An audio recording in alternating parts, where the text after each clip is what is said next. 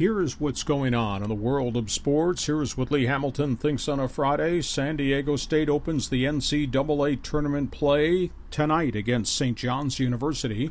Aztecs are 26 and 8. The Johnnies are 21 and 11. SDSU with a wicked defense that's holding opponents to 53 points per game and 37% shooting. But the Red Wave come in averaging 71 points a night and 67 possessions per game. They're led by guard D'Angelo Harrison, averaging 17 points a game. They have four players in double figures. However, St. John's will be without at seven foot center Chris Obekpa. He's been suspended because of a drug test violation. Red Wave did beat Georgetown, Xavier, Syracuse during the season, and went right down to the nub against Gonzaga and Duke before losing but they've also been blown out of three games. San Diego State must hit three point shots early from Dwayne Polee, Matt Shrigley, and Malik Pope to stay in the game. Meanwhile, St. John's is going to try to run the basketball every opportunity in transition against the Aztecs' talented defense. That game starts right after 6:30 tonight in Charlotte, North Carolina. Other top games on the Friday NCAA schedule: Gonzaga 32 and 2 meets North Dakota State. Wyoming 25 and 9 will play 30 and 3 Northern Iowa. Duke goes against Robert Morris. Kansas plays New Mexico State. Michigan State tangles with Georgia. Wichita State plays Indiana. In first round games yesterday and last night, Kentucky stomped Hampton. UK outscored Hampton 55 22 in a 20 minute span to blow the game open. Uh, John Calipari's team goes to 35 and 0 on the season. Arizona with a victory over Texas Southern. The Cats built a 27 point lead to get the win. UCLA nipped SMU. Bryce Alford hit four three point baskets in the final three minutes. He finished the night with 27, all of them on trays, and then hit the game winner with 13 seconds left. UCLA won despite going nine minutes without a basket against Larry Brown's team. Top seed Villanova was a winner over Lafayette. The Cats built a 20.3 lead in the first half there.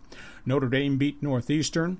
Baylor was stunned. Third seeded Bears had 21 turnovers. They lost to tiny Georgia State. Iowa State was stunned. They lost to Alabama Birmingham. The third seed Cyclones shot just 36% from the floor. Texas was stunned. They lost to Butler. The Bulldog defense forced 15 turnovers in the game. Xavier was a winner over Ole Miss. Ohio State was a winner in overtime against Virginia Commonwealth. Cincinnati beat Purdue in overtime. North Carolina edged Harvard on a final second shot. Utah blew out Stephen F. Austin. LSU lost to North Carolina State.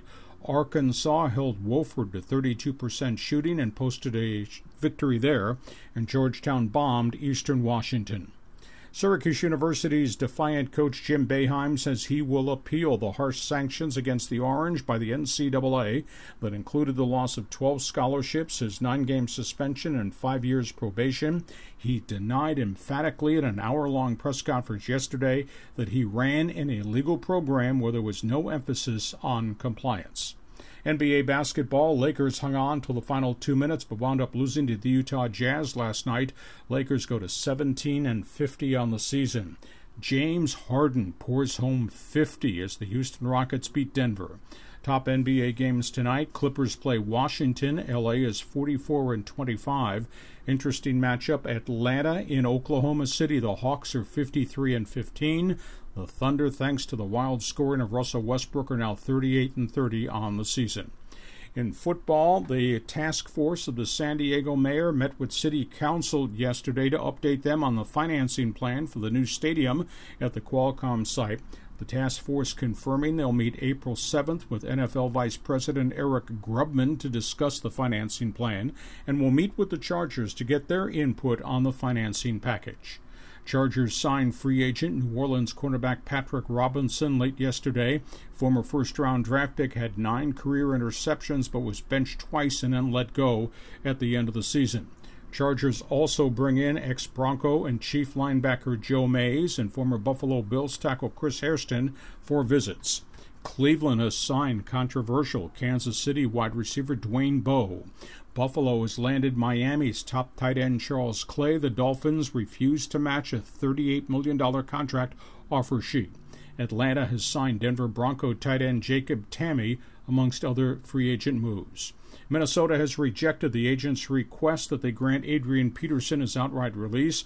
Vikings refusing also to entertain any trade offers.